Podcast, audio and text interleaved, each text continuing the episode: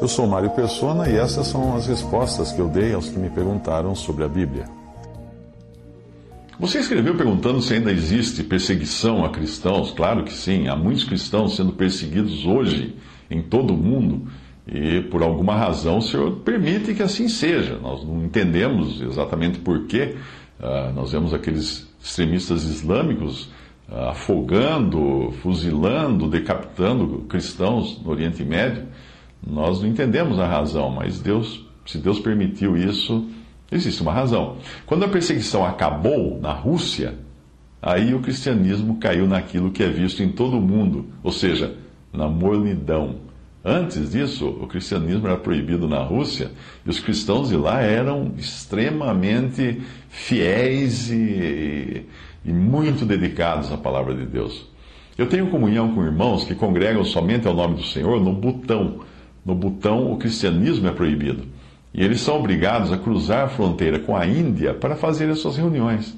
Mesmo na Índia, existem regiões onde eles são perseguidos por sua fé em Cristo. E são perseguidos tanto por hindus como por muçulmanos. Mas não se iluda, perseguição existe no mundo todo. Nos Estados Unidos, eu já ouvi de pelo menos dois salões de reuniões de irmãos congregados somente em nome do Senhor que foram incendiados por vândalos. Em alguns lugares, os pastores, aqui no Brasil, alertam as suas ovelhas para ficarem longe desses crentes que eles dizem que não tem igreja, que é, uma vez eu levei um pacote de, de literatura para uns irmãos de uma cidade próxima daqui, presenteei eles, fiz uma visita, eles estavam interessados. E da outra vez que eu tive contato com eles, perguntei da literatura, eles falaram assim: olha, sabe o que é o pastor na igreja? pediu para quem tivesse literatura dessas que eu tinha distribuído, que trouxessem para a igreja no próximo culto. E aí todos levaram, e aí ele fez uma pilha e pôs fogo em tudo. Irmãos que congregam no Egito são proibidos de pregar o evangelho a muçulmanos. Eles podem ser presos se tentarem fazê-lo. Também, eles só podem se reunir em locais autorizados para os cultos cristãos, eh, locais que foram autorizados para cultos cristãos antes do país ter essas leis mais rígidas. Os irmãos que congregam somente ao nome do Senhor Jesus lá no, no Egito, por exemplo, foram obrigados a alugar salas no porão de algum templo cristão mais antigo para eles poderem congregar.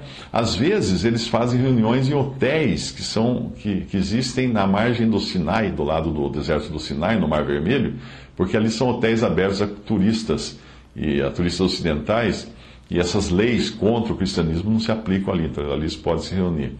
É preciso ter discernimento, porém, porque você sempre encontrará gente usando fotos e vídeos de cristãos perseguidos para angariar donativos. Hoje é muito comum isso na internet. E nem sempre o material que eles mostram representa uh, perseguições a verdadeiros cristãos. Por exemplo, o Egito, no Egito tem acontecido lutas entre cristãos e muçulmanos. Você vê isso todo dia no jornal. Recentemente, vários cristãos foram mortos dentro de uma igreja. Acontece que lá no Egito, muitos desses cristãos são cristãos coptas, uma denominação que prevalece no Egito, uma espécie de cristãos, é uma, uma das divisões do catolicismo romano, que eu, eu acho que é mais ou menos assim, ela é bem tradicional lá.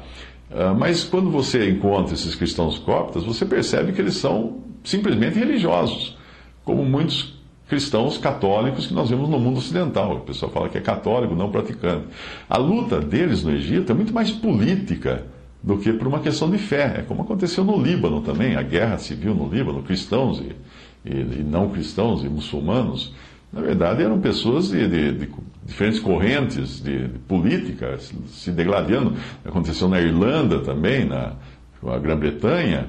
Uh, então, esses cristãos que lutam, não são cristãos lutando, pode ser até ser alguns que estão lutando, mas o que eles querem mesmo é espaço político no país.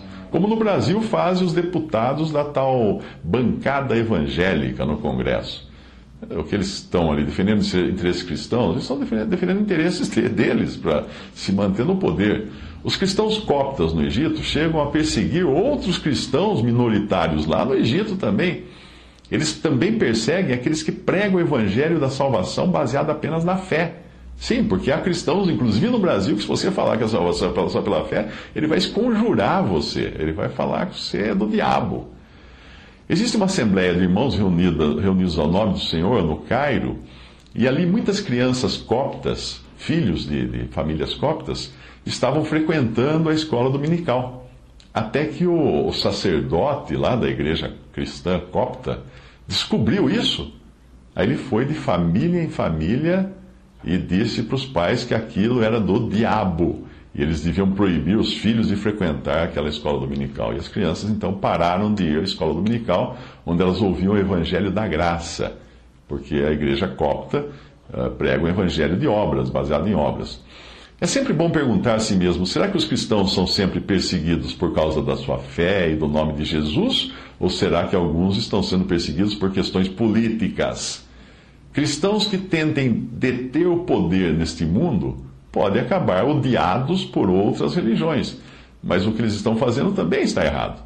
Não cabe aos cristãos se intrometer nas questões de poder deste mundo.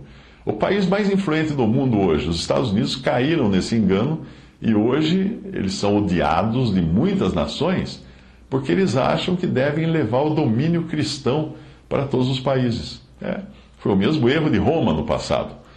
Isso é chamado também de teologia do domínio. Se você pesquisar na internet, você vai encontrar. Quando os cristãos foram perseguidos no início da igreja, o Senhor sabia bem o que acontecia com eles e dava a eles forças para continuarem firmes na fé. Era uma época quando o diabo agia de forma violenta e feroz, como um leão. E ele continua agindo assim em alguns lugares do mundo. Mas nós devemos ficar atentos para a forma como Satanás mais age hoje em dia. E não é como leão, mas como anjo de luz, ou seja, ele age mais no mundo religioso, com sutilezas de aparência de piedade. O estrago que ele consegue fazer no mundo ocidental hoje, destruindo as almas com mentiras pregadas nos púlpitos de igrejas chamadas cristãs, esse estrago é muito maior do que ele, o diabo consegue fazer matando cristãos nos países onde existe perseguição. No início da igreja, Satanás mostrava suas garras como leão, 1 Pedro 5,8.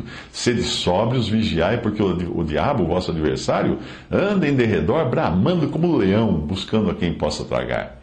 2 Timóteo 4,17, mas o Senhor assistiu-me e fortaleceu-me, Paulo está dizendo, para que por mim fosse cumprida a pregação e, e, todo, a, e todos os gentios a ouvissem, e fiquei livre da boca do leão.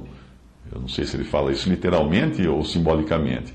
Apocalipse 2,10 diz: Nada temas das coisas que hás de padecer, eis que o diabo lançará alguns de vós na prisão, para que sejais tentados e tereis uma tribulação de dez dias. Ser fiel até a morte, dar-te-ei a coroa da vida. Mas hoje Satanás engana usando o mundo religioso para isso. 2 Coríntios 11, de 13 a 15, diz: Porque tais falsos apóstolos são obreiros fraudulentos, transfigurando-se em apóstolos de Cristo. E não é maravilha, porque o próprio Satanás se transfigura em anjo de luz. Não é muito, pois, que os seus ministros se transfigurem em ministros de justiça, o fim dos quais será conforme as suas obras. E 2 Timóteo 3,5 diz: tendo aparência de piedade, mas negando a eficácia dela, destes afasta-te. Portanto, às vezes você encontra aí pregadores, todos engomadinhos, né, de terno e gravata, com uma cara tão boazinha, com uma voz tão macia, pregando por aí, e você fala, não, esse só pode ser de Deus, é um grande homem de Deus. Será? Será que as coisas que ele fala realmente estão de acordo com a palavra de Deus? Ou são distorções que ele cria justamente para atrair discípulos após si? O próprio apóstolo Paulo advertiu aqui, inspirado pelo Espírito Santo, que haveria falsos apóstolos, que seriam obreiros fraudulentos, que transfigurariam-se em apóstolos de Cristo e eles, eles se transformariam em ministros de justiça. Ninguém, nenhum desses vai aparecer diante de você com dois chifres, um rabo e um garfo na mão, cutucando. Não é assim. Se você quiser ser um agente secreto num país inimigo, você não vai até lá vestido de agente secreto. Você vai vestido de uma maneira que ninguém perceba que você é um infiltrado. E assim hoje, na religião cristã, na cristandade, tem muitos infiltrados. Muitos que são emissários de Satanás, fazendo-se passar por emissários de Deus.